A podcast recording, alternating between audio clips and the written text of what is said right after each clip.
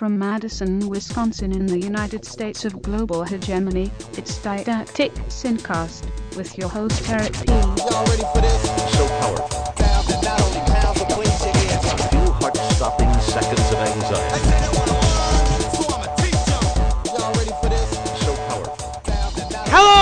Earthlings, and welcome back to the Didactic Syncast, your weekly overview of everything important on the planet Earth. I'm Eric S. Piotrowski, aka Duke Scath in the world of video games and Twitter, aka Scartol in the world of Wikipedia and Reddit. On this show, I bring you a range of news stories, historical and literary perspectives, and my opinions on topics like current events, war, human rights, economics, education, hip hop music, and killer robots. So buckle up and let's get started. A little bit better than dope is. A brand new kid show biz. With knowledge I persevere, but for now do me a favor. Let me an ear. Then we can find a rhyme to fill in space and drop the bass with taste I'm back, baby. It's been a long time. It's been a long time. Please don't ever sing Boston again. I can hear people tweeting to me now. Dear Duke, please don't ever sing Boston ever again. Um. I close my eyes and I drift away. Uh, man, I miss playing that song on Rock Band. My Rock Band instruments don't work anymore. It's totally bogus. They're all decrepit with age. And if I go looking for Rock Band instruments now, I could probably find one for like five dollars. It'd be like, hey, anybody got any Rock Band instruments? Oh, oh, it's here. Buy mine. Three cents. Uh, but I'd feel a little ridiculous, I suppose, buying a rock band instrument now. But I should do it because it'd probably be easy. Anyway, I'm sorry for the extended delay, people. I don't know what to tell you. It's been crazy. Uh, we had finals at school and then a new semester, and that's always a busy time. But I have a student teacher now, and she's grading all the papers from creative writing. And so far, I haven't had a whole lot of papers from AP English or the American Heritage class. So I'm like, whew taking it easy a little bit. Not really though, because I had to watch how she's teaching and offer feedback and all that other stuff. And I got a million other things going on in school. Blah blah blah blah blah. That's also the reason why support the virtual troops is offline now. But whatever. Moving on. Um, I wanted to follow up real quick with the Tour de Timor. Uh, the I wanted to follow up with the East Timor show that I did last time by shouting out some people that are really important to me, and I probably mentioned some of them along the way. But uh, Johan and Milena are uh, two really cool people. We know uh, one. Uh, Johan grew up in Madison, and uh, I guess he grew up in Minnesota. Maybe he lived in Madison for a while, and then he went over to East Timor when he fell in love with an awesome lady named Milena, and uh, they got married and they have a kid named Fidelis, and they're all three of them are awesome, awesome people. So I'll shout them out. What's up? Sorry I didn't shout you out last time. Tom and Inga Foley are also really cool people. We know them in Madison here. He's a woodworker. She works for the public television here. Um, they're both really cool people, and they've been involved for a long time with the East Timor struggle. Uh, Mike Iltis and Elliot Stokes are also two really cool people here in Madison that have been working for a long time on East Timor solidarity issues. Uh, Colleen and Hector, speaking of long distance runners for justice, um, Colleen uh, lived in Madison for a while, and she went over to East Timor met a fella uh, from Australia named Hector Hill, and he's really cool. And they're both just awesome. And they were in Madison recently, so I'll shout them out. And uh, also, I'll shout out Nate Osborne. I don't know if I mentioned him or not, but uh, on the slideshow, there's a couple pictures of Nate Osborne, and he's just a really awesome dude, and I miss him a lot. He died a few years back, so um, much love to you, Nate, and thanks to everybody who gave positive feedback about that East Timor show. Um, I was surprised because even the Duchess said like it was a really good show, and I was like, "But you've heard that story a million times," and I feel like I've heard it so often that it's kind of weird how it doesn't really affect me anymore. But um, apparently, it was. Uh, she said it was very well delivered, so thank you, Duchess. I appreciate you. You're saying that your kind words and your love, and you're awesome. Um, I'll also give a shout out to my brother Mark and his son uh, Avit and uh, his wife, not Avit's wife, but Mark's wife Janine. Uh, they just celebrated Mark's birthday and Avit's birthday because they're one day after another. And uh, Janine sent the most awesome photo of Avit ever uh, with him doing the no pants balloon dance. Uh, do the no pants balloon dance. Get down, Avit. He's definitely his father's son, and uh, I love it. It's now my wallpaper on my iPod Touch here. So uh, yeah, I can see Avit doing the no pants balloon dance anytime I want, and it's a very cute picture, and he's a very cute kid, and I can't wait to see him again soon. All right, uh, the action alert for this time around has to do with freeing Leonard Peltier. Uh, if you don't know, then you're too slow. Uh, Leonard Peltier is a, um, a member of the Oglala Sioux Nation, and he was arrested in the 1970s for the uh, supposed murder of two. Um, FBI agents who had gone onto the uh, Sioux reservation there, and uh, there's a lot of evidence to suggest he did not get a fair trial. He was not the one who was responsible for the deaths, but he was involved with the American Indian movement in the 1970s, and there's a lot of evidence to suggest that it's a political uh, imprisonment. And so, yeah, we should take a stand and say, uh-uh, let Leonard P. free, because you wiped out his race like an ant colony. What you afraid of? Mae Quash found a lion in a ditch with no place for a watch. Uh, that's a from a song by the Goats, and their album uh, Tricks of the Shade had uh, some really cool political stuff on it, including tracks about Leonard Peltier. Um, maybe someday I'll use the Goats in the hip hop section, but not this week. We got something else we got to talk about about hip hop. But I should put some. No, I'm not putting any music in. Uh, maybe I'll play a sample from that thing. Anyway, I'm getting ahead of myself. Let's talk about some current events.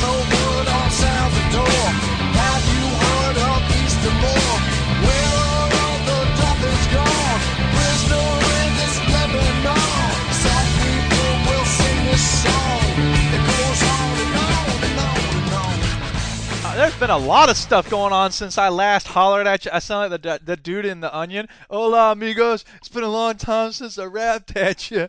Um, there's this rogue cop that like killed people, and it's such a sad story. It's like a tragedy any way you look at it. Uh, he apparently spent many years in the LAPD, and he suffered a lot of discrimination and people calling him names and use of the N word, and you know there were things that he said. So he published this manifesto online or something, and I don't even remember the guy's name. I'll link to the information that I'm going to talk about here because Davey D had he published his electronic manifesto, which was either on his Facebook or something. Um, and uh, so the dude said that like the guy who supposedly defended him at his firing hearing by internal affairs didn't do a good job and and all this. And so he killed the dude's like daughter or something and it's so messed up. And the guy's obviously like a sick psychopath. Uh, but that said you know apparently some of the things he talked about happening at the LAPD had a lot to do with corruption and people looking the other way when brutality was going on. Uh, so it's just a really messed up situation, and I hope they capture him at some point. And uh, I mean, you know, he ought to obviously stand trial for all the horrible things he's done, including killing people, apparently. Uh, so yeah, that's just a sick, twisted situation. Um, and then I don't know international events. What's been going on? I mean, you know, Obama got reinaugurated. Oh, and this girl who performed at the Obama inauguration then got killed on the south side of Chicago in some gang shooting. And uh, Michelle Obama went to the funeral, which was I think yesterday or today, the 9th or 10th of February. And uh, people wanted Obama himself to go because he went to the Sandy Hook site of the sh- the shooting in Sandy Hook, and uh, there have been some people who have said, you know, it's a kind of a double standard in America because we get obviously and justifiably outraged when uh, you know people get killed in white communities, but we don't seem to get as outraged and we don't show as much concern when black kids get killed, especially if it's involved in gang violence. We have an attitude of like, oh well, that's just a normal state of affairs on the south side of Chicago or you know in the Bronx or Brooklyn or whatever, and uh, that's not okay. It's totally messed up, and we ought to be as outraged and as shocked and as saddened and as driven to action when that kind of violence happens in uh, you know Compton or, or East St. Louis as it does as we do when it happens in Connecticut or Columbine, Colorado. All right, enough of that. Let's talk about John Brennan. I know everyone out there's like, hurry up and get to John Brennan. And I'm like, I'm getting to him. Calm down. No, don't tell me to calm down. I want to hear about John Brennan. You're really angry at your iPod. I listen on a Zune. Oh, no wonder you're angry. Shut up and talk about John Brennan. All right, calm down, angry listener. Don't tell me to calm down. Uh, okay, so John Brennan. John Brennan is this guy who's about to uh, be nominated for the uh, position of CIA chief under the new Obama administration. And he is coincidentally well, whatever. He is the guy who first basically came out in public about the fact that the U.S. uses drones to drop bombs on people in Pakistan and Yemen and other places like that. Um, so there's a really interesting piece in where was this? The New Yorker, uh, a blog of the New Yorker uh, by a guy named whose name is it? Let me look and find out what his name is. I feel like an old man. Uh, Dexter Filkins. well, that's a made up name. Anyway, this guy Dexter Filkins spent a lot of time in Yemen and Pakistan, and uh, so he wrote a piece called "John Brennan and the Truth About Drones." And he, this is what he wrote.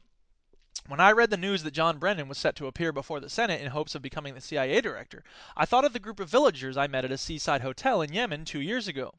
The villagers from Al Majala uh, had come to the hotel parking lot to tell me their story. Hussein Abdullah, a herdsman, told me that he had been lending, he had been tending a herd of goats and camels when Al Majaha, Ma- Majala was hit.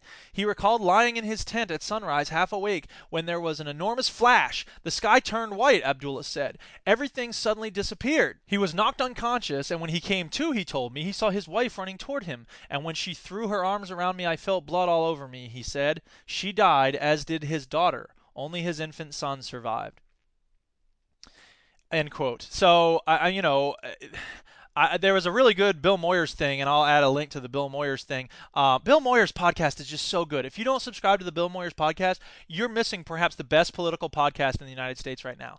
And because he he has really good guests who have a very interesting perspective on everything, and and they're not like fringe weirdos. They're they're they're people who have really important things to say. They do a lot of good research. Um, so he just had a show recently about drones, and uh, they had a, a pair of people, one from the Center for Constitutional Rights, who have done a lot of good work in terms of trying to prosecute war crimes and trying to bring attention to uh, violations of international law by people in the United States. Uh, you know, Henry Kissinger, George W. George w. Bush, etc. Um, and then there was another woman who I think she had worked at the CIA, and they had a very interesting dialogue. And it was a dialogue. It wasn't a debate. It was a dialogue. It was like, well, I agree with that, or you know, I take a slightly different approach to this. Uh, so it was just a really interesting conversation, rather than as we often get on political shows, like a back and forth, and nothing gets accomplished, and there's no progress made, and no one ever finds any common ground. Uh, so this discussion they had uh, was was all you know. The woman said, "Okay, look, I'm not interested in you know going after just John Brennan. You know, it's not about this one dude and, and what he's agreed to or not. The question is, what does our government do, and and what is the justification for it? Because she made a very important distinction, which I really liked. George W. Bush always said." The law doesn't apply to my presidency. Like I can do whatever I want to because we're in this war on terror, and so it doesn't matter what Congress says or what the Supreme Court decides because I'm just basically above the law. He said, but Obama has never said that. Obama has always said, "Oh, I have legal grounds for everything that we do, in ter- including dropping drone bombs on people in Pakistan and Yemen." Um, but I believe that I'm in the right because you know I have this team of lawyers and, and, and, and so on and so forth. Now that doesn't necessarily obviate him from uh, from the responsibilities of, of you know living under the law, but uh, he you know, we, he doesn't have any, he's never released any of the information about what's guiding that thought process or what his legal standing is. And, and that's, you know, in contrast with his whole persona of transparency, which he's always been a big, you know, proponent of in public. And so the question is, okay, yeah, you know, if you are doing this, eh, eh, you know, and, and, and she said that there are certain things that the U.S. government can't reveal about national security because it would jeopardize national security. Well, that's a convenient thing, of course, because then you could just say anything as a matter of national security. And of course, that's what George W. Bush did, and that's what Obama does about a lot of things. Um, that said, I'm not the type of person who says like, "Yo, you know, WikiLeaks, Anonymous, we, we just reveal everything." Uh, on the same, on the other hand, I, I, I think she makes a very good point that you know, if if he does say that these matters of national security are on sound legal footing, you should at least tell us what that legal footing is, so we can have some sort of discussion about what is and is not allowed under international law, U.S. law, and and, and the question of U.S. law has to do with killing American citizens, which we have done with drones, and uh, that's a, a different matter than uh, you know, and, and uh, the other guy from the Center of Constitutional Rights kept saying, like, this is st- we are dropping these bombs on countries we are not at war with. It's one thing if we're at war with these countries, but it's quite another if we're not at war with them. Um, and there was another article which uh, I thought I linked to here, but I guess I didn't. Uh, there's a very interesting question about Yemen. It may have been this. It was in the same thing from the New Yorker. So just read the article uh, from the guy with the made-up name. Here, let me find out what his name is. Kip Friskin. No, Dexter Filkins. Uh, yeah, his thing has this whole thing about you know Yemen said, "Oh, we're we're waging war on the jihadis," but then it was all, "Oh, we'll continue saying the bombs are ours, not yours." So the U.S. was the one dropping the bombs, but Yemeni president uh, said to David Petraeus, "Oh, don't worry, we'll make it look like it's us doing the fighting." Because people in Yemen would probably be a little upset if it was the U.S. doing the bombing. So you know, there's all this deception and and and double speak and stuff going on with the drones. And uh, fortunately, there have been more and more people talking about it, which I think is a great thing. And I'm hoping that will lead somewhere in terms of shift of policy, or at least more you know, congressional discussions, maybe some oversight from Congress, because right now it's basically the president just points at someone on his list and says that person should die, and they die. And and and people around them die, men, women, and children who are not militants, they also die.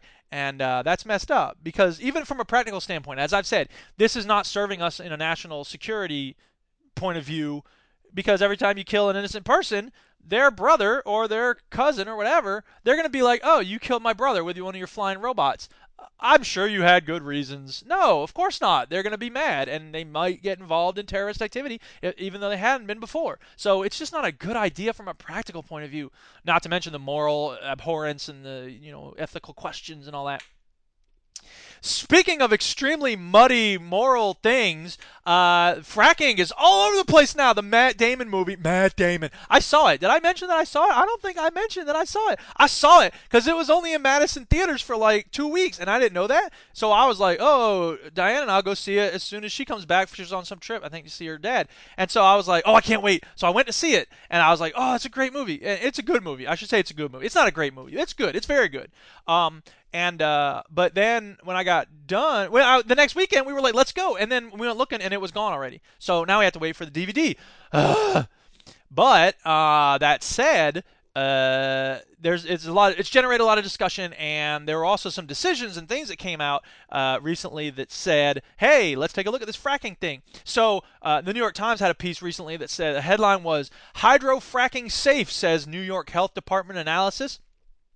The state's health department found in an analysis it prepared early last year that the much debated drilling technology known as hydrofracking could be conducted safely in New York, according to a copy obtained by the New York Times from an expert who did not believe it should be kept secret. But it remains difficult to discern how much original research the state has done on potential health, impacts, and environmentalists worry that the administration's lack of transparency is hiding a lack of rigor in its assessment of public health risks. Quote, the document itself is not a health impact study at all, said Catherine Nadeau, the Water and Re- Natural Resources Program Director at Environmental Advocates of New York, who has reviewed it. As drafted, it is merely a defense or justification as to why the administration didn't do a rigorous study, end quote. Last September, Ms. Nadeau's group submitted a state Freedom of Information law request to the Cuomo administration seeking any health impact studies that have been conducted, but has yet to receive any such documents, a common delay tactic by the administration on various issues. Quote, this is Governor Cuomo saying to the people of New York, once again, trust me on fracking, when on the health impact side of it, the public has been com- kept completely in the dark, Ms. Nadeau said.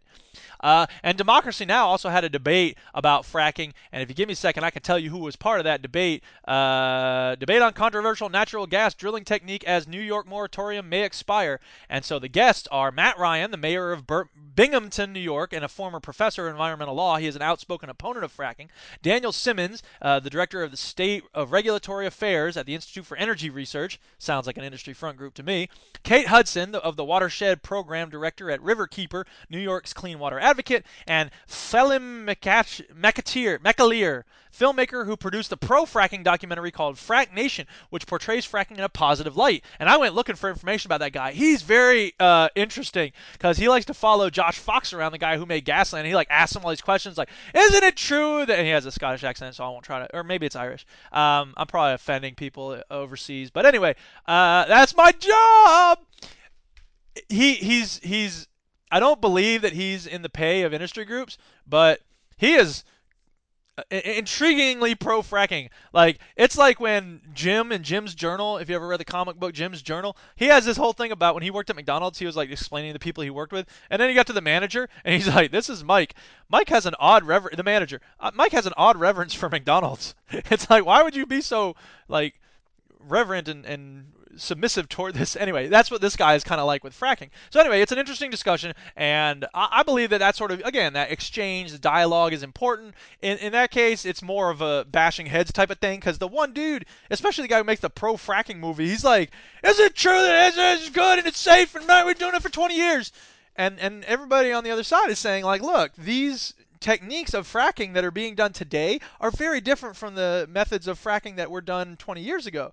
Uh, so people look at you know North Dakota and they're like, oh, fracking's been going on there and it's totally safe, but there it's a different ball game now. And and there's you know all the list of chemicals of things that are being poured into the water and and all these questions about how it's being done and and the health impacts and the movement of the sh- the shale. And I probably mentioned before that Gasland has a really good PDF file. It's like 50 pages or something on their website with all these experts talking about how you know the the science of what's in Gasland, and and you know it's called affirming Gasland, and it's all about like you know everything in that movie. Uh, we we're looking at it now in a scientific lens, and it's there's plenty to worry about. They say.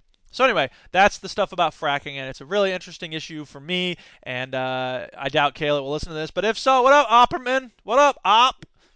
Uh, yeah, there was another article I found on the Harvard School of Public Health. Uh, the headline was "More guns equals more homicide." Our review of the academic literature found that a broad array of evidence indicates that gun availability is a risk factor for homicide, both in the United States and across high income countries. Case control studies, ecological time series, and cross sectional studies indicate that in homes, cities, states, and regions in the U.S. where there are more guns, both men and women are at a higher risk for homicide, particularly firearm homicide. Gee, imagine that. More guns equals more homicide. Who would have thought? Uh, I think Bill Hicks spoke about this a long time ago. There's no connection between having a gun and shooting someone with it and not having a gun and not shooting someone. You'd be a fool and a communist to think so, he said. However, guns sometimes do awesome things, and I'm not going to completely bash guns because once in a while I see a story that really restores my faith in gun users and gun owners, and this was such a story. And this comes to us from uh, rawstory.com, but I saw it elsewhere too. Uh, it's a a heartwarming tale about a man protecting himself.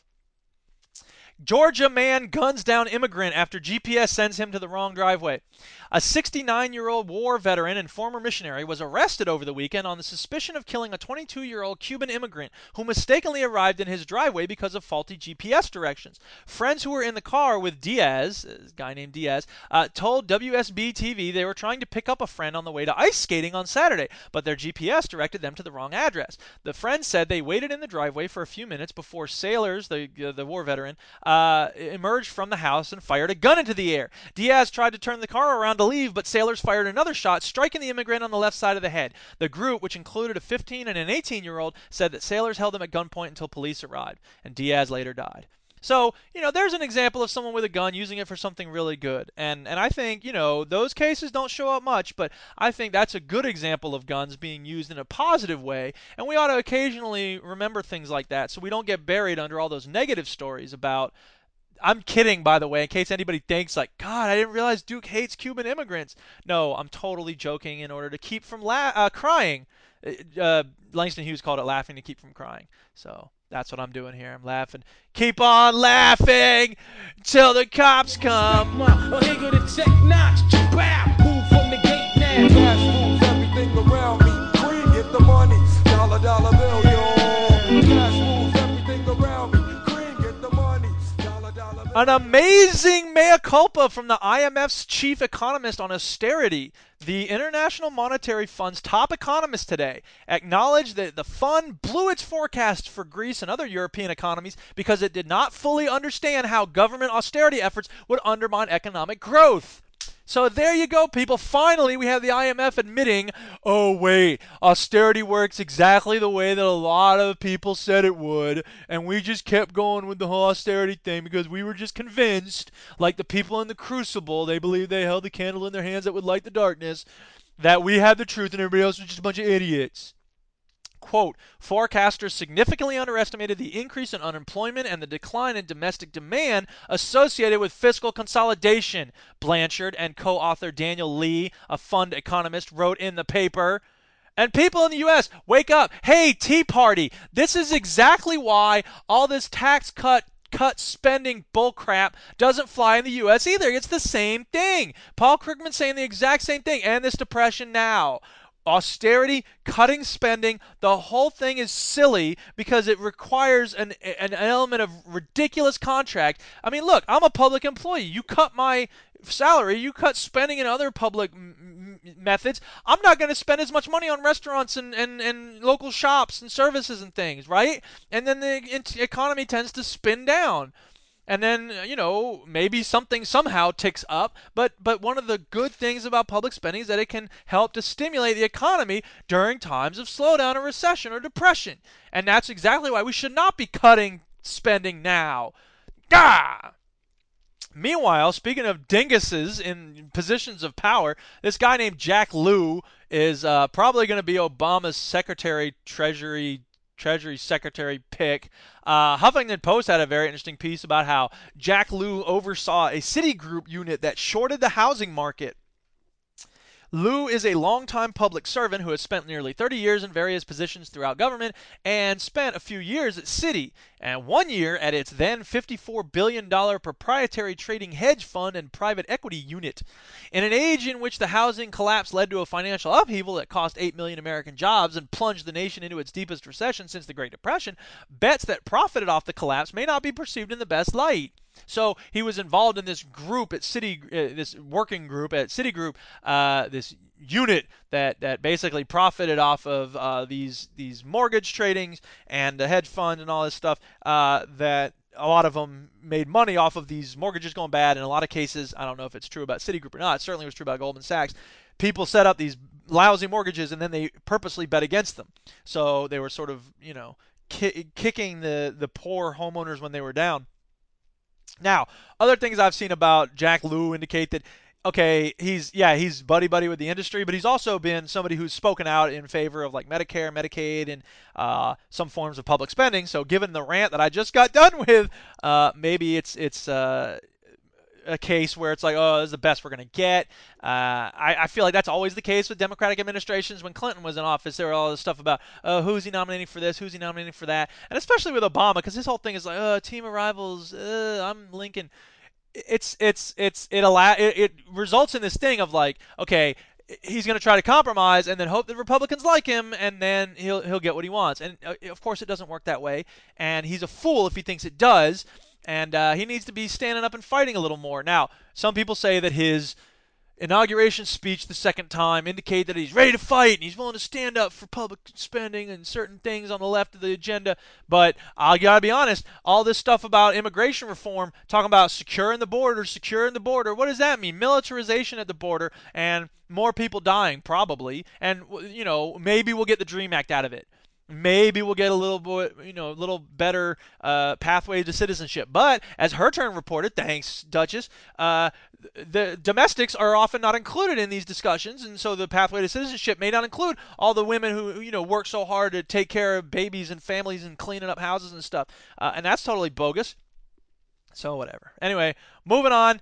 Boldprogressive.org. Uh, it's a great website. Actually, I've never been there before. I just went to there for the first time recently. Uh, but they had a piece that said ending corporate tax dodging would cut the deficit twice as much as hiking the Medicare age. So apparently, some people are talking about, oh, the Medicare. It's true about Medicare, Social Security, all these programs. We should hike the eligibility age, and you can't retire until you're 70 or 68 or whatever it is and I, am on record as being totally against that because our bodies are deteriorating at pretty much the same rate they always have. Uh, we're living longer, but it's not as though we're pr- forestalling the onset of puberty, for instance. And some people might say, given Juliet Schor's book, The Overworked American, uh, that th- this is actually an economic su- structure that is causing our bodies to deteriorate more quickly because we're doing more work than ever before. So I, I, the idea of making people wait longer to retire is totally bogus. Because I guarantee you this: anybody arguing for that, ask them when they plan to retire, or see when they actually retire from Congress or from their think tanks or where you know Wall Street firm wherever they work. I'll bet you anything they retire by 65 or maybe before. So don't give me a bunch of hokum about oh we gotta make people work till they're 70 and then they can have some time to take it easy. No, bogus. You work for, you know, 40 years. You deserve some time to relax afterwards. We should take care of our senior citizens. Anyway, here's what the boldprogressive.org. Get to the bold progressive. Stop with all the tangents. Calm down, Zune listener. You can't call me that. There's a lot of Zune listeners. Whatever. Earlier this month, the Congressional Budget Office said we could raise $114 billion over 10 years, twice as much as raising the Medicare age, by limiting corporate tax deferrals.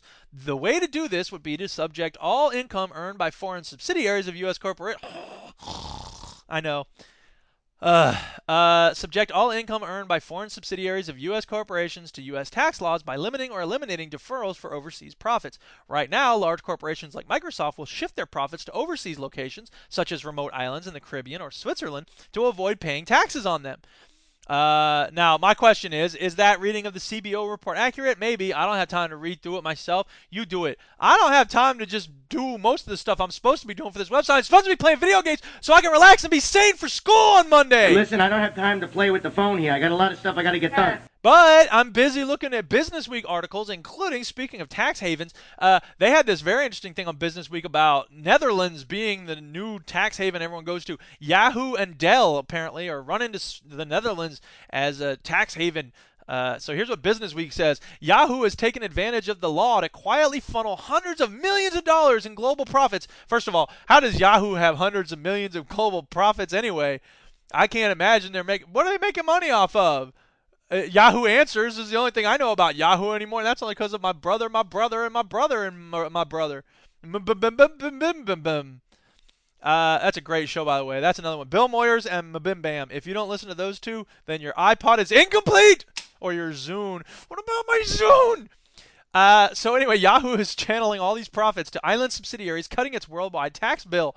The Yahoo arrangement illustrates that the Netherlands, in the heart of a continent better known for social welfare than corporate welfare, zing, uh, has emerged as one of the most important tax havens for multinational companies. Now, as a deficit strapped Europe raises retirement ages, there it is again, and taxes on the working class, the Netherlands' role as a $13 trillion relay station on the global tax avoiding network is prompting a backlash. That's the sound of a backlash. Dropping bombs on people in Yemen through robots. That's backlash. It's coming, man. It'll happen. And Chalmers Johnson is the one who called it blowback. That's exactly what's going to happen. And and so apparently that's happening. Who's calling me? Go away. Whoa. I made it stop ringing through the force of my yelling. Maybe I won't take that out of the show. I'm just going to keep going. Attracted by the Netherlands' lenient policies and extensive network of tax treaties, companies such as Yahoo, Google Inc., Merck and Company, and Dell Incorporated have moved profits through through the country uh, using techniques with nicknames such as the Dutch sandwich. That's it. That's the name of the show. the Dutch sandwich. As it mirrors that sounds like some sort of horrible, dirty uh, sex technique. Like, hey, honey, let's try the Dutch sandwich. Or it could be a delicious new thing at Subway. Stop in today and try the Dutch sandwich. It's imaginary profits from Yahoo on to- fresh toasted bread. Multinational, using the Dutch sandwich. Multinational companies routed 10.2 trillion euros in 2010 through 14,300 Dutch special financial units, according to the Dutch Central Bank. Such units often only exist on paper, as is allowed by law. So there you go.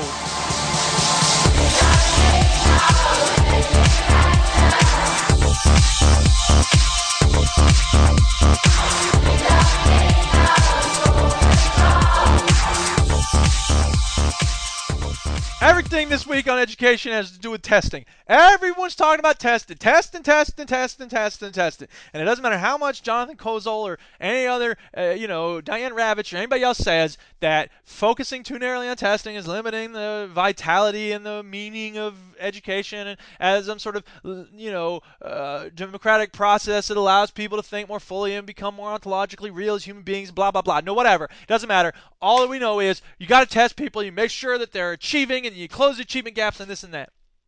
And lest anybody think that I have any problem with closing achievement gaps, of course I don't. I recognize that there is a very serious problem in the United States in terms of how we deliver education to, for instance, black students and white students, and Latino students versus white students, or whatever it is. But I also think that this fanaticism about testing and numbers and data uh, overwhelms the most important issues about education, which have to do with uh, student inertia and internal versus external motivation, in terms of like wh- why people read or not, and whether learning is enjoyable, and all this other stuff.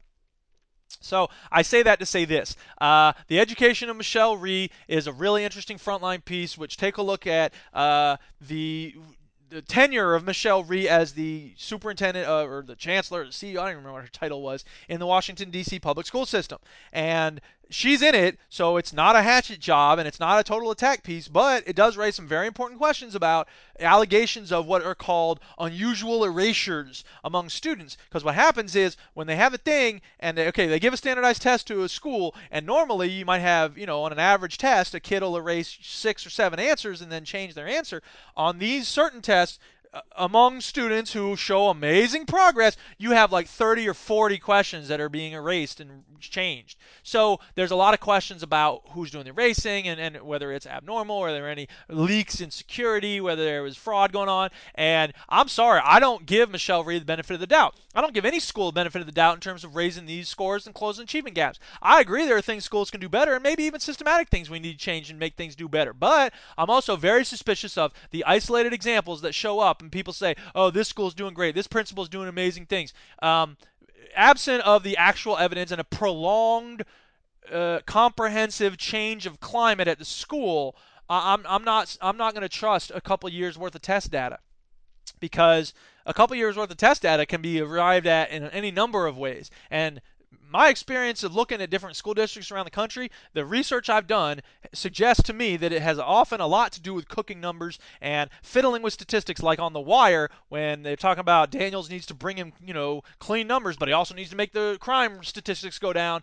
And you know what? Cops are like teachers. They're doing what they can to keep the crime down. They can't be blamed if it's, you know, non existent. Crime rises consistent with the poverty rate. And there's a lot of reasons why crime happens. So the same is true about people messing up in school. It's not totally a matter of poverty, but poverty is a huge factor. And more to the point, even if you're not just going to look at poverty, you can look at a lot of different things. But you, it's not fair to just say, "Oh, it's just about the teacher's fault." I mean, teachers need to be held responsible, no question. But uh, for instance, in Madison, we're getting this new lady who was. Uh, one of the chief ex- uh, education officers. So it's CEO, get it? But it's education, not executive. Ha, cute. Uh, she was one of the people in charge of the Ch- Chicago public school systems when they were doing all the crazy stuff that was making the Chicago teachers go on strike. And now she's coming to Madison. She's going to be the new Super Nintendo of the Madison School District. So I'm not too happy about that. And, uh, uh, you know, whatever. Like, there's people who are in, in, the, in the articles I read, people were like, oh, the teachers union is going to be against anything the district wants to do differently. Nah, they're just, and every time there's new change that happens in a school district, it's always the same thing. They have this thing. It's like, well, there's always people who oppose change just because it's change. And I'm sorry, that is a problem, I suppose, but there's also people who oppose change because it's a step in the wrong direction. And I'm one of those people. And I'm not saying anything specific about certain policies, Madison or the school district I teach in or whatever. They're trying to pursue. All I'm saying is that we, we can't look at naysayers as being, you know, negative Nellies. Oh, they're just opposing change because it's change. We have to look at what people are saying about why the change is bad. And in the case of this business model education reform movement, this is nothing new. I've said this for 10 years. The, the business model education reform movement is focused only on numbers and they're ignoring the fact that some of the most important stuff that ever happens in schools cannot be measured. Think about it yourself. Who is the teacher that you had? that showed you the light, that helped make your life better, that gave you the intellectual and mental tools required to become a lifelong learner? Who was the teacher that gave you that support, moral, emotional, whatever? Creative support maybe i had teachers that gave me amazing creative support that it wasn't about you know learning to write essays better it wasn't about reading you know certain things in a better way tools for learning vocabulary words and all that i mean that's part of it but but there's also teachers who said like you know what you should totally read thoreau because he gave us awesome insight into the human condition and I did, and they were right. And now I have better insight into the human condition. That doesn't show up on any standardized test. Meanwhile, even if we do look at the numbers, uh, Ed Week had a really interesting piece called Global Achievement Study Casts U.S. Scores in Better Light. U.S. achievement looks more favorable on the global stage when comparisons take into account the especially large share of American adolescents who come from disadvantaged social backgrounds, concludes a study released today by the Stanford Graduate School of Education and the Economic Policy Institute. The gap, for instance, between U.S. students and those from top scoring nations on one prominent global assessment would be cut in half in reading and by at least one third in math, the study says, if statistical adjustments were made for social class. In addition, the study finds that while the achievement of disadvantaged U.S. students has been, quote, rising rapidly over time, test scores for such students in some nations to which the United States is frequently compared, such as Finland and South Korea, have been falling rapidly. So, the the the the question about I mean I, and this is all just to I mean I'm not trying to apologize for problems with the US school system. As I've said there are serious issues in terms of especially in terms of race and class and how the schools serve or don't serve uh, minority students and and schools in minority neighborhoods and all that stuff. However we, we get a lot of gloom and doom on the news and we get a lot of sweeping generalizations. Going back hundreds of years this is nothing new. This this is i had stuff in the prophet without honors thing about something cotton mather in 1641 or whatever talking about oh schools are leading our children into a cesspool. Thomas jefferson wanted this weird thing. Uh, jamie vollmer talks about it in his book the schools cannot do it alone. And it's all about thomas jefferson was talking about oh we should like he had this really weird draconian thing jefferson suggested that we have like every year we take like the best kid from the class uh, or the best five kids or something and then the rest of them all go into ditch digging. And this is talking about like third grade.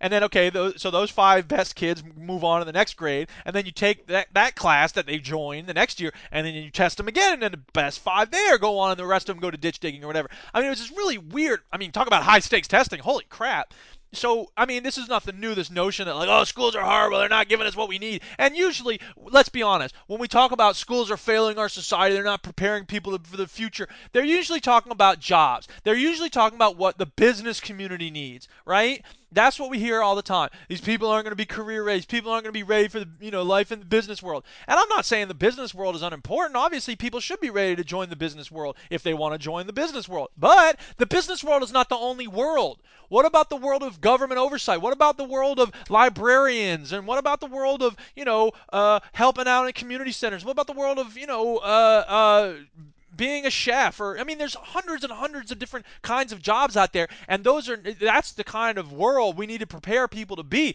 to be global citizens to be members of a democracy and and uh, there's a lot of problems with how we're preparing people for that and even if we prepare p- kids to be members of the business world that doesn't necessarily mean they're going to be ready to be members of a democracy Anyway, one last thing in this Ed Week piece. Uh, the authors say that, quote, social class inequality, end quote, is greater in the United States than in any of the countries with which we can reasonably be compared. As a result, the relative performance of U.S. adolescents is better than it appears when countries' national average performance is conventionally compared.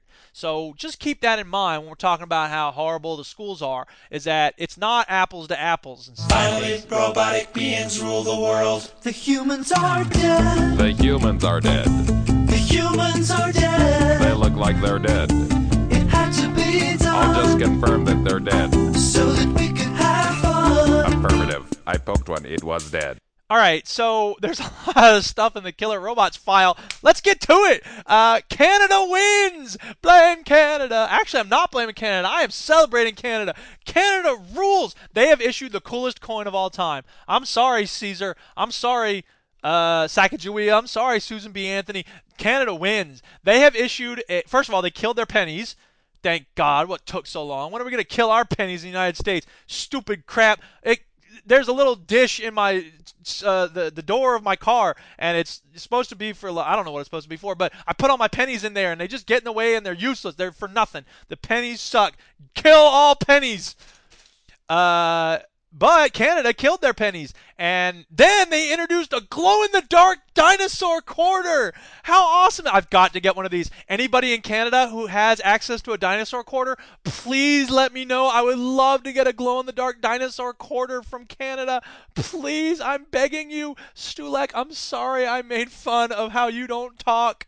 Please forgive me and send me a glow-in-the-dark dinosaur quarter. I would love to have one of these.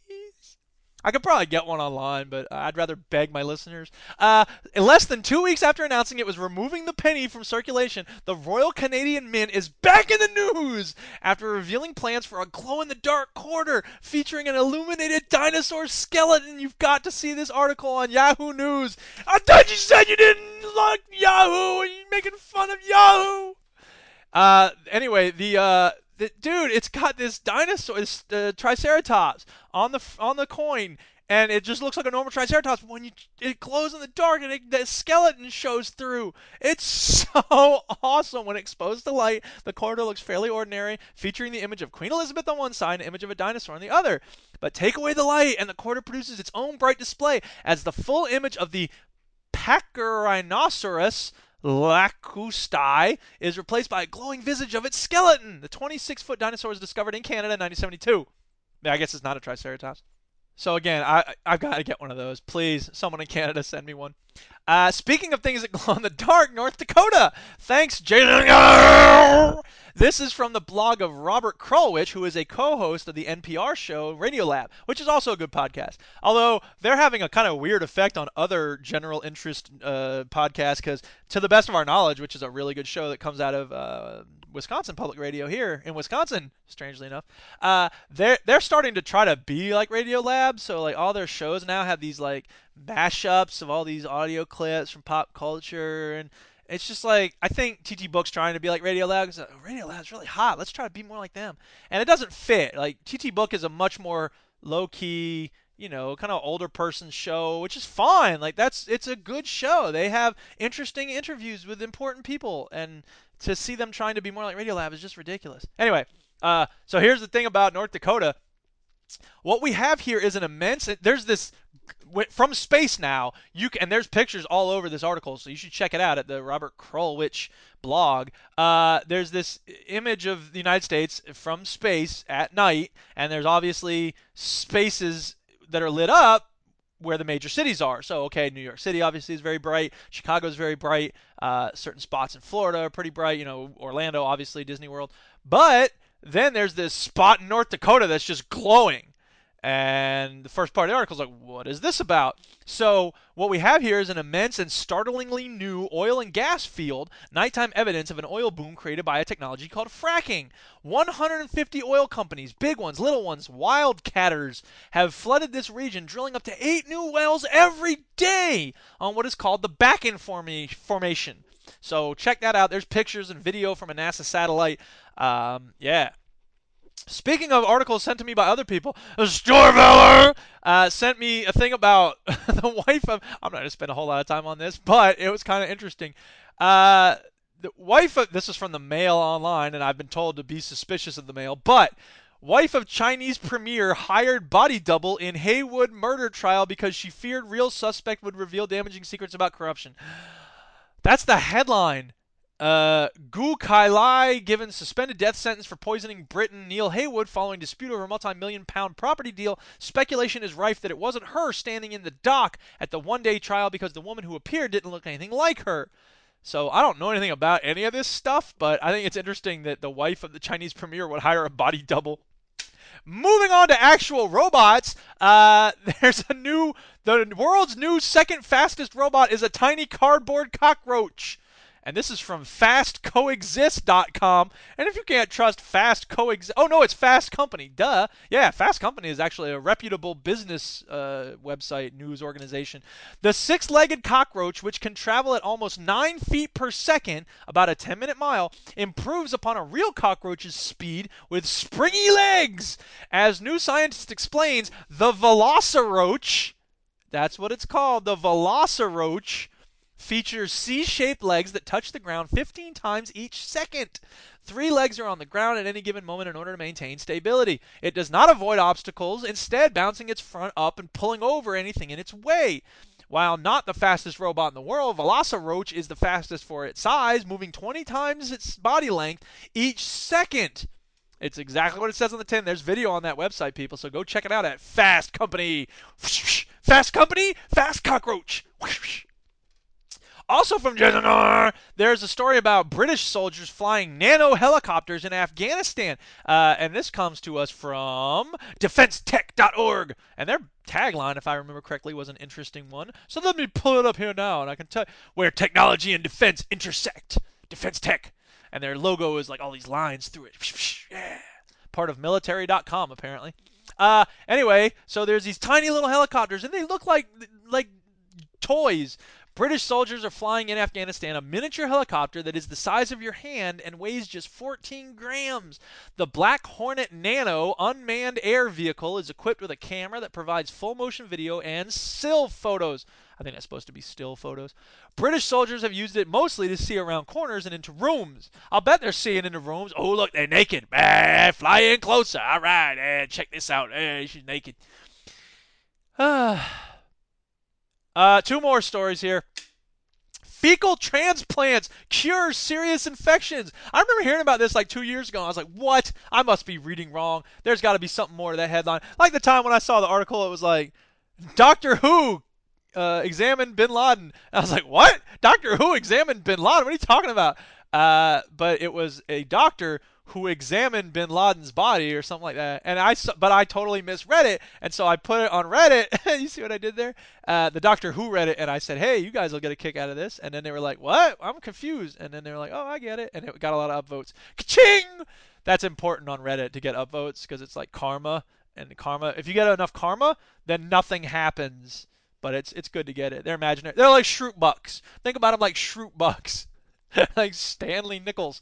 All right, fecal. Back to get to the fecal transplants. Calm down, angry guy who has his own. Still not a fair way to describe me. Uh, are you related to Brian? No. Who's Brian? Do you remember Brian, the guy who was on a while ago?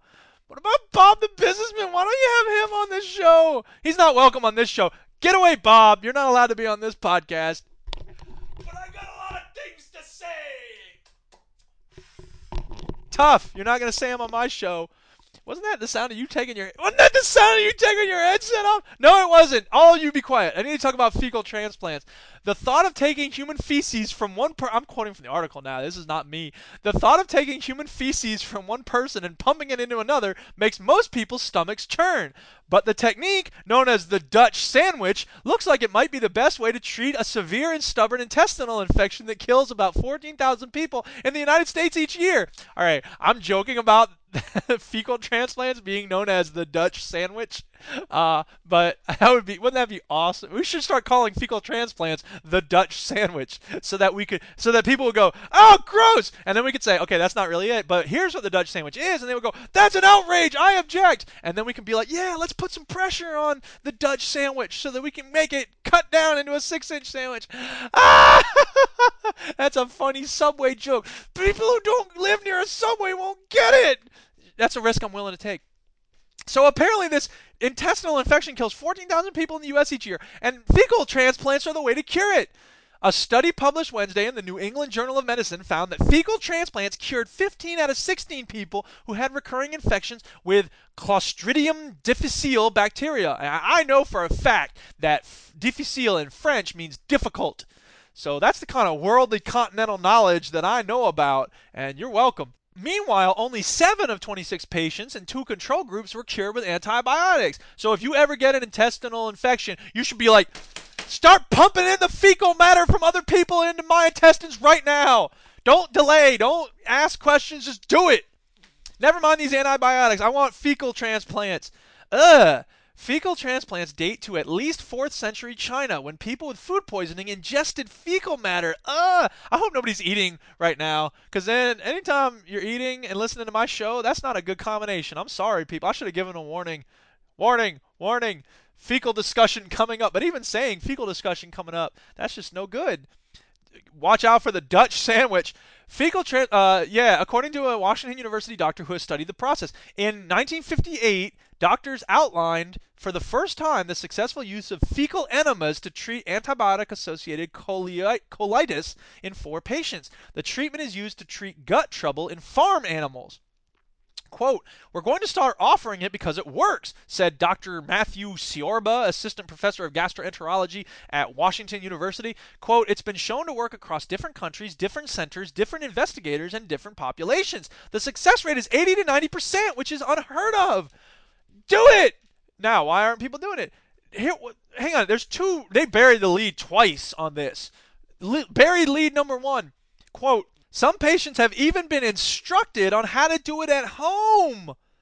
Home fecal transplants. Send away for your easy to follow instructions. Signed, the Dutch sandwich. Uh, the food, and here's Barry lead number two. The Food and Drug Administration doesn't regulate the transplants because fecal matter is organic. Did you know that? Fecal matter. So the FDA doesn't regulate these transplants. Anybody can do it. Go nuts. Start doing. Don't do. Fe- Attention, listeners. Do not do a fecal transplant in your own home. Consult a doctor, and then they'll have you committed for being an insane person. Just go into your doctor and say, "I want a Dutch sandwich, please." Only Dr. Spaceman would do that. Dr. Spaceman, I need a fecal transplant.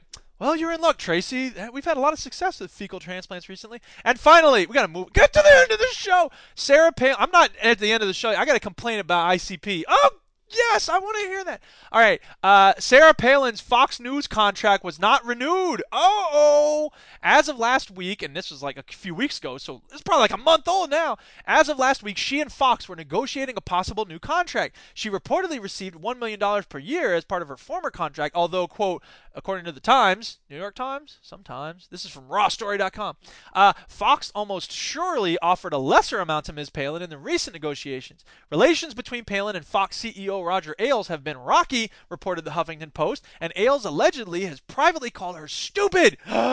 Zing! So I don't know. I, I'm I'm still fascinated by Sarah Palin, but her star may be setting, just like Dan Quayle's kind of burnt out after a while. So we may be seeing the last quiet whispers of Sarah Palin's relevance to the national stage, which is good for the nation. But in terms of laughing at stuff, uh, she's always been a lot of great source of things that didn't work as a sentence. Just shut up and move on to hip hop. Uh, one, two, one, two, uh. Oh my dog, it's bigger than hip hop, hip hop, hip hop, hip. It's bigger than hip hop, hip. All right, I got two things about hip hop this week. First of all, sent me a. Uh, by the way, if anybody doesn't listen to the Veteran Gamers podcast but does listen to this show, uh, I guess there's probably four or five people like that. When I say that, I'm referring to Jason G, uh, who's a guy who writes into the Veteran Gamers show a lot. And I don't know why, but once upon a time we started saying his last name with a lot of guttural inflection, so I refer to him as Jason. Uh, anyway, he sent me a piece from NPR about Dr. Dre's album The Chronic, and it's ridiculous. The The Chronic, 20 years later, an audio document of the LA riots. It's preposterous. First of all, there are much more important audio documents of the riots. Paris, Sleeping with the Enemy, Ice Cube, The Predator, uh, Public Enemy, uh, Hazy Shade of Criminal. All of these albums are much. The Coup, Kill My Landlord. All of these are much better audio documents of the riots than Dr. Dre's The Chronic, and it's just ridiculous. And B, there's no mention, conveniently, of Dr. Dre beating up the journalist Dee Barnes because he didn't like what she said in an interview. It's the whole thing's preposterous. Dr. Dre's a good producer, and that album is a classic. There's no doubt about it. But don't pretend like it's something it's not. Okay, The Chronic is a celebration of decadence and drugs and drinking and and being uh, misogynist and it's got funky beats there's no doubt about it but it's mostly just stupid good time fun and not if you're a woman it's not good time fun but whatever anyway thank you for the link uh, but the real news this week i gotta talk to you about the insane clown posse because I, it's I, I hate them and I have reasons to hate them now because one of my students was like, "Hey, you got to read this book that one of the members of the Insane Clown Posse wrote." So I read it, and then as soon as I got done reading like 150 pages, I came home and I recorded this. So listen. The insane clown posse, okay? I, for a long time, I was trying to be open minded about this juggalo shit, but you know what? I can't take it anymore. I had some students recently who were like, Mr. P, you gotta read Behind the Paint. It's this book written by Violent J, the leader of the insane clown posse. It's his life story. You gotta read it. You're being closed minded, man. So I was like, all right, you know what? I'm gonna read it. I'm gonna I'm gonna give it a chance. I'm gonna come at it with an open mind. And now I've read Let's see, where am I at? I'm on page 113, and I'm prepared to say with full confidence and no hesitation, f the insane clown posse, f their stupid juggalo bullshit, f anybody who's down with them, and f their Faygo stupid beverages, f their make believe bullshit about miracles and magnets and all that horse crap, and just to hell with them, okay? Uh, Insane Clown Posse, you are leading these poor, misguided children down a path of ignorance, misery, and suffering, okay? You're not doing anything to help them elevate beyond their situation. You are telling them to run off into a make believe fairyland of horse crap, butterflies, and miracles. There's all this stuff about, and then there was a wizard on top of the house, and he helped us pull off the top of the fire hydrant. And I accidentally killed a butterfly, and ever since then, everything I do is think about the butterfly. And when I'm an old man, you better not say bad words near me. The, oh my God, I can't believe it. Look, okay, there's a lot of things in this book that I read and I'm like, wow, that's messed up. Okay, your mom married this. Okay, first of all, their dad took off and took all their money. That's messed up, no doubt, and that made for their some difficulty when they were growing up. Okay, I have sympathy for that. They talk about her mom remarried to this guy who was molesting the kids. Totally messed up. And if you were to say that's why I'm so messed up now, I'd be like, yeah, that's pretty messed up, and I don't blame you for turning to you know scary stuff and trying to be an insane clown as a result. But that's not what they do. They say, I, it didn't affect me. I don't care. Who cares? Whatever. And then they say, I did horrible in school. And now to this day, I'm going to quote you from page 71 of Behind the Paint. This is right from the book. All I cared about was wrestling and ninjas.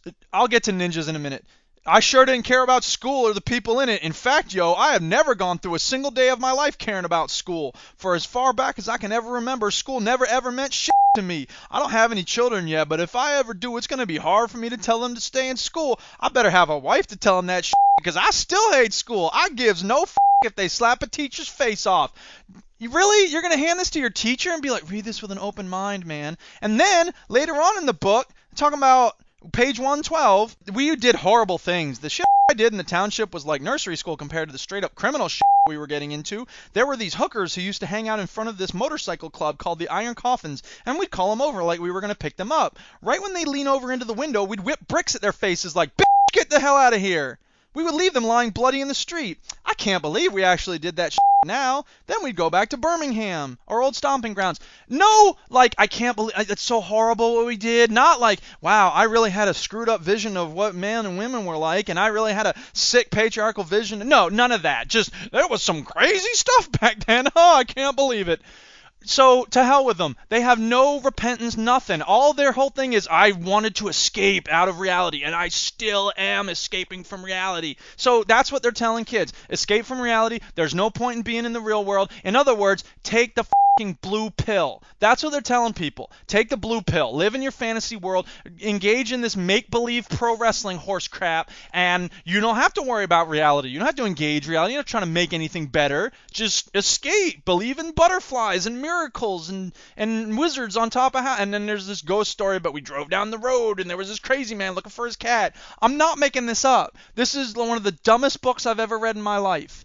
And I can't believe that this is the philosophy that these kids are following, that they're pursuing this. So anytime anybody ever comes to me with Insane Clown Posse, whereas 24 hours ago I would have had the attitude of like, you know what, I, I understand why people are drawn to that. I don't really like their music, but whatever. No, not anymore. Now I'm like, stop listening to that shit right now, because it's garbage and it's horse crap, and I'm to tell you why. Because I have ammunition now. Every gangster worth his salt has said, don't be like me. Ice T came out because his homie said, you have to tell the world what's going on in South Central so that we can do something about it, right? Boys in the hood, they either don't know or don't care about what's going on in South Central, right? Tookie Williams did not go to the goddamn gas chamber talking about, I don't care, who, I'm crazy, miracles, ugh, butterflies. No, he went to the death chamber saying, kids, don't be like me. Make something positive out of your life, okay?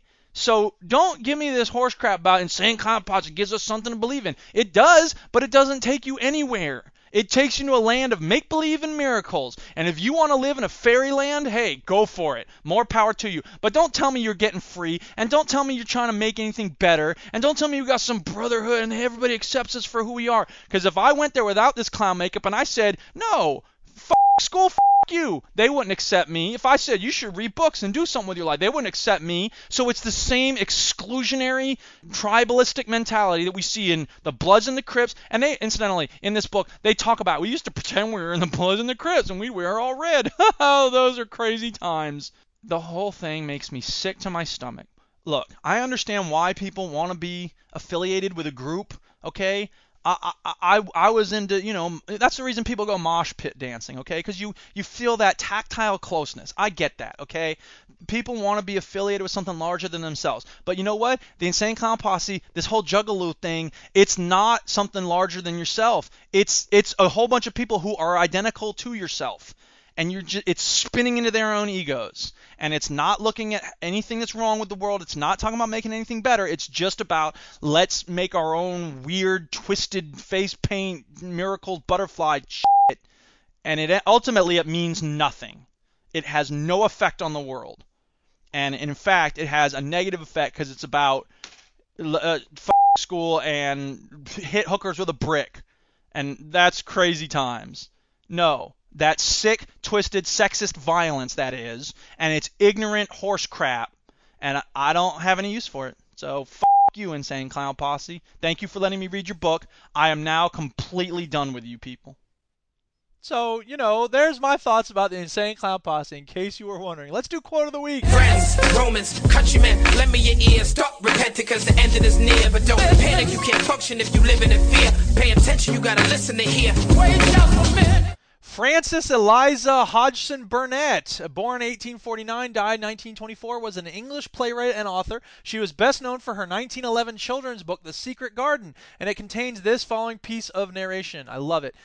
She was stirring her slow blood and making herself stronger by fighting with the wind. There you go, people. Fight with the wind. All right, that's it. Show notes and links to everything in this podcast are on my blog, Didactic Synapse, which is at fbesp.org slash synapse. My website is The Floating Brain of Eric S. Piotrowski, which is at fbesp.org, with links to music and fiction and multimedia and lots of other stuff. Shout-outs this week to and Stu and everyone else who sent me news stories and tweets and other stuff. I don't have a lot of time to edit this thing, so I apologize if there's dumb stuff I forgot to cut out. I'm a very busy man. Deal with Listen, it. I don't have time to play with the phone here. I got a lot of stuff I got to get done. Thanks for listening, people. Please get in touch with feedback or questions. Uh, I can be reached at email at esp at fbesp.org, or you can tweet me at Duke Scath. I will stop talking now.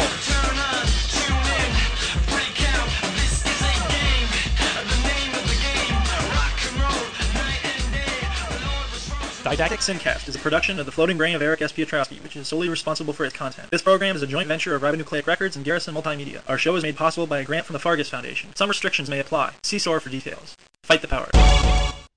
So powerful.